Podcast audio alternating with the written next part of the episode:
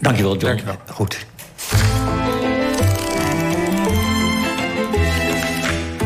Boeken met Bart Vundekotter.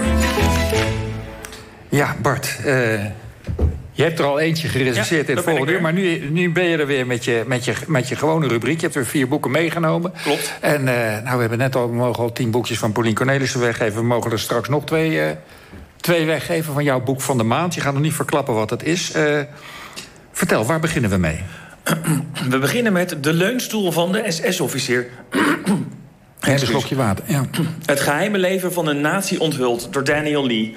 Uh, dit boek is het verhaal van dokter Robert Griesinger. Een nazi waar nog nooit iemand uh, van gehoord heeft.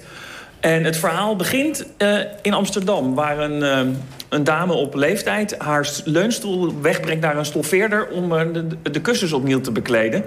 En die stoffeerder belt op en die zegt... ik werk niet voor de familie van nazi's. En die mevrouw zegt, wat krijgen we nou? Ik, ik, ik heb helemaal geen nazi's in de familie. Wat blijkt? In dat kussen zit een stapel, zat een stapel persoonlijke papieren... van een nazi, Robert Griesinger... Uh, de, de, de dochter des huizes kent da- Daniel Lee... een uh, hoogleraar geschiedenis uh, aan de Universiteit van Londen... en die vraagt, kan jij eens uitzoeken wie is die Robert Griesinger...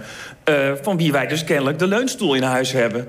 Uh, en zo begint dus een zoektocht, een hele interessante zoektocht... naar iemand die bijzonder laag in het nazisysteem uh, stond. Dus hij heeft geen liters bloed aan zijn handen, had nooit in een kamp gewerkt... maar hij was wel lid van de S S, van de N S D A P, werkte voor de Gestapo. Dus hij was een radertje in dat systeem. Een heel, een heel klein, maar toch ook een wezenlijk radertje. En zonder tienduizenden van die radertjes kon dat systeem uh, niet bestaan. Dus Daniel Lee volgt zijn carrière helemaal. Hij heeft in Stuttgart bijvoorbeeld gewerkt uh, samen met Walter Stahlecker voor de Gestapo. Nou, de mensen die wat weten van de Tweede Wereldoorlog en die de naam Stahlecker horen, die weten dat is een van de leiders van de zondercommando's aan het Oostfront. Die man heeft honderdduizend mensen uh, een nekschot uh, laten geven. En deze Robert Griesinger heeft dus met Stahlecker samengewerkt... maar heeft dus een veel minder bloedige carrière gehad. Hij nam wel, mee, deel, nam wel deel aan operatie Barbarossa... bijvoorbeeld als soldaat van de Weermacht. Ja. En niet eens van een S S-divisie. Ja, maar, maar waar waren die papieren in het kussen van de leunstoel verstopt? Uh, die zijn, was zijn... Het, waren het heel compromitterende papieren? Nee, het, waren, het was, het was een, een paspoort, het was correspondentie over uh, zijn betrekkingen... Uh, want hij eindigt dus uiteindelijk in Praag... waar hij in negentien vijfenveertig ook overlijdt, in een ziekenhuis. En het blijkt dus dat deze stoel is dus uiteindelijk door uh, een voorouder... van die persoon die in Amsterdam woonde, in Praag uh, gekocht. Uh, en daar is hij dus kennelijk na het overlijden van die man... in een tweedehands meubelzaak terechtgekomen. En zo in Nederland uh, beland. En wat je hier dus leert, het, le- het doet een beetje denken aan de bestseller... De Rattenlijn van Philip Sands, die een paar maanden geleden is uitgekomen. Dat was de speurtocht naar een hele belangrijke natie... met heel veel bloed aan zijn handen. En dit is eigenlijk een speurtocht naar een natie van niks. Uh, iemand die dus uh, d- d- nooit berecht zou zijn geweest als die, als die de oorlog had overleefd. Maar toch, uh, zonder deze man, dit soort mannen kon het systeem ook niet blijven draaien. En inzicht daarin is toch, dat is toch wel heel interessant. Volgende boek, Bart. Volgende boek. Um, de Arde- we gaan naar buiten. We gaan op vakantie. De Ardennen. De ontdekking van een grensland van Hans Olink. Uh, ooit aan dit uh, programma uh, verbonden. Als ik ja, niet, heel als lang ik, zelfs. Ja. Als ja. ik mij niet vergis, inderdaad. Ja. Nou, Hans Olink, toen hij nog voor O V T werkte... een kwart eeuw geleden kocht hij een huisje in de Ardennen... bij het gehucht uh, Lier- Liernieu. Dat, dat kon je toen nog betalen van de O V T. Ja, ja. en... Uh, En uh, hij knapt dat dus op in het, uh, in de twintig jaar daarna. En ondertussen leert hij de streek uh, kennen... en de geschiedenis van die streek uh, ook.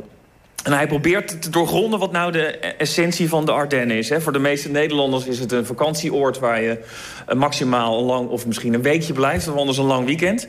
Maar hij... Uh, Olink komt er dus achter dat de Ardennen een hele rijke uh, geschiedenis hebben. Letterlijk en, en figuurlijk. Want het is, een, het is een grensland waar dan weer de Fransen, uh, dan weer de, Fransen, dan weer de Duitsers doorheen uh, komen gemarcheerd. Omdat ze het willen hebben. Het is ook een gebied waar heel veel geld is verdiend in de, in de achttiende en negentiende eeuw. Met het, het benutten van de grondstoffen die er daar zijn. Zowel in de grond als de bomen die uh, massaal werden gekapt.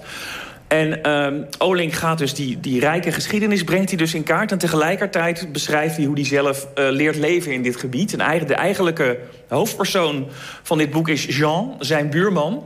Uh, dat is echt zo'n typische uh, Ardense boer, waar Olink op een bijna orientalistische manier naar kijkt. Alsof het een soort van hele an, ander soort mens is. En dat is, die, dat is die misschien eigenlijk ook wel.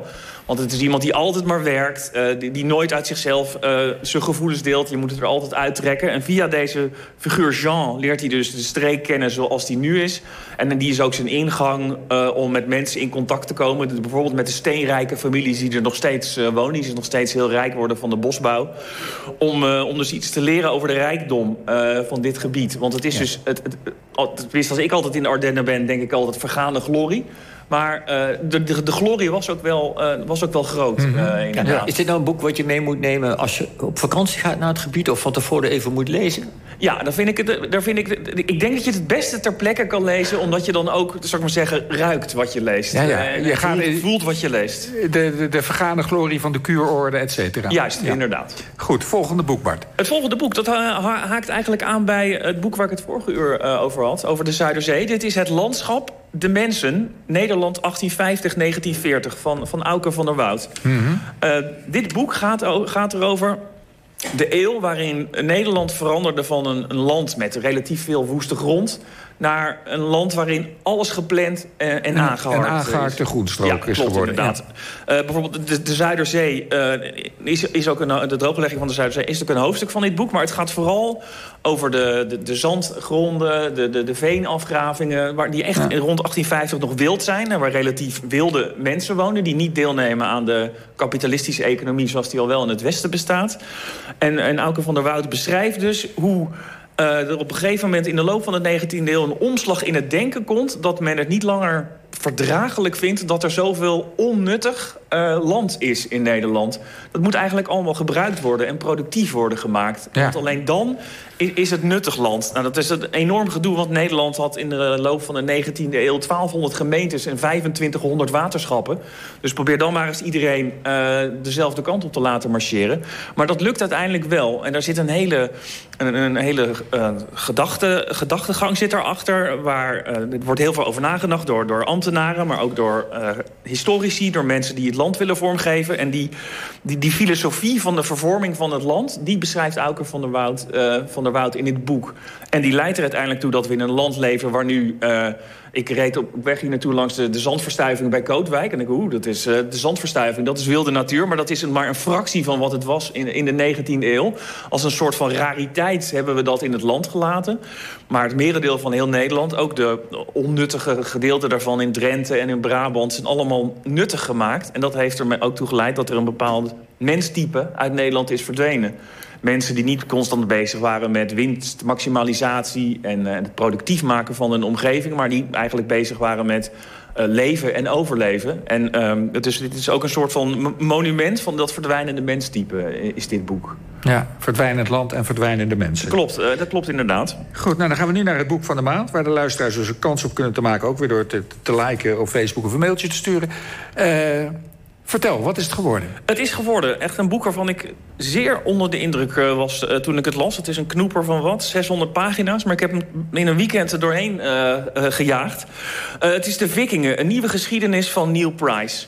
De meeste boeken over de Vikingen die beginnen ermee als de Vikingen uh, ons leven komen ingemarcheerd, uh, zal ik zeggen. Als ze bij Lindisfarne in Engeland of in Dorrestad, Nederland, ja. uh, met, met zwaard aan de hand aan land komen. Ja. Het, is dus, het zijn dus boeken uh, die gaan, worden geschreven vanuit het oogpunt van de slachtoffers. En dat komt natuurlijk ook omdat de meeste bronnen zijn geschreven door de slachtoffers, namelijk uh, katholieke uh, kloosterlingen die uh, uh, opschreven wat er nu weer overkwam. In dit boek uh, staat de Viking centraal. Uh, de Viking, zijn leefwereld, zijn Zijn godenwereld, zijn economie, zijn maatschappij.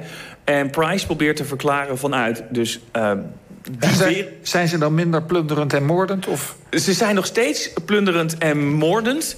Uh, en daarin zijn ze ook in hun woestheid zijn ze ook wel uniek. Maar Price weet... Uh, je vraagt je af, waarom deden de Vikingen dat nou en deden niet allemaal andere uh, mensen dit in het, be- in het begin van, zou zeggen, rond achthonderd... dat ze massaal aan het plunderen sloegen? Nou, vertel. Nou, dat legt Price heel goed uit. Het, het heeft te maken met de periode van de uh, volksverhuizingen die daarvoor uh, plaatsvonden. Heel Europa was in rep en roer. De uh, Scandinavië raakte afgesneden van de rest van Europa. Tegelijkertijd uh, was, er, was er een aantal vulkaanuitbarstingen die zorgden voor een aantal bijzonder slechte oogsten in de zevende eeuw, waardoor uh, Scandinavië Scandinavië, dat toen uh, tot op dat moment een zeker uh, bijna een communistische samenleving was. En ook waar heel veel mensen wonen. Die, er le- leefden in één keer steeds minder mensen. Die moesten gaan vechten om het voortbestaan. En er ont- vormden zich dus clans rondom koningen.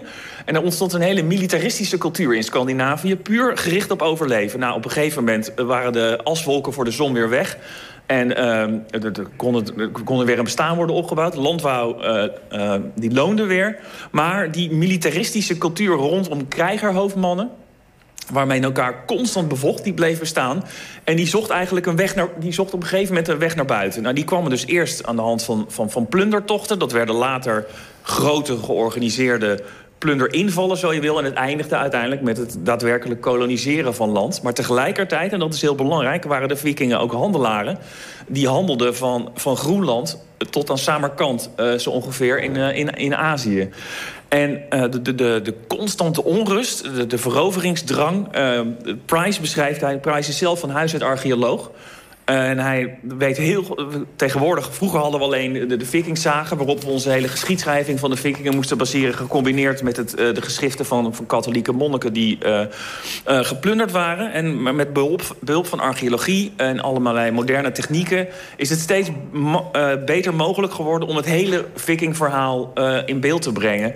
En dat de vikings zijn, vikingen zijn nog steeds uh, geen lieve jongens, zeker niet. Dus er zitten verschrikkelijke scènes in dit boek, waarin bijvoorbeeld een Arabische reiziger uh, beschrijft hoe een slavin uh, twee weken lang uh, verkracht wordt, ritueel, voordat ze vermoord wordt als onderdeel van een rituele begraving van een vikinghoofdman. Dus de vikingen waren nog steeds, uh, ook voor hun tijd, uitzonderlijk uh, wreed.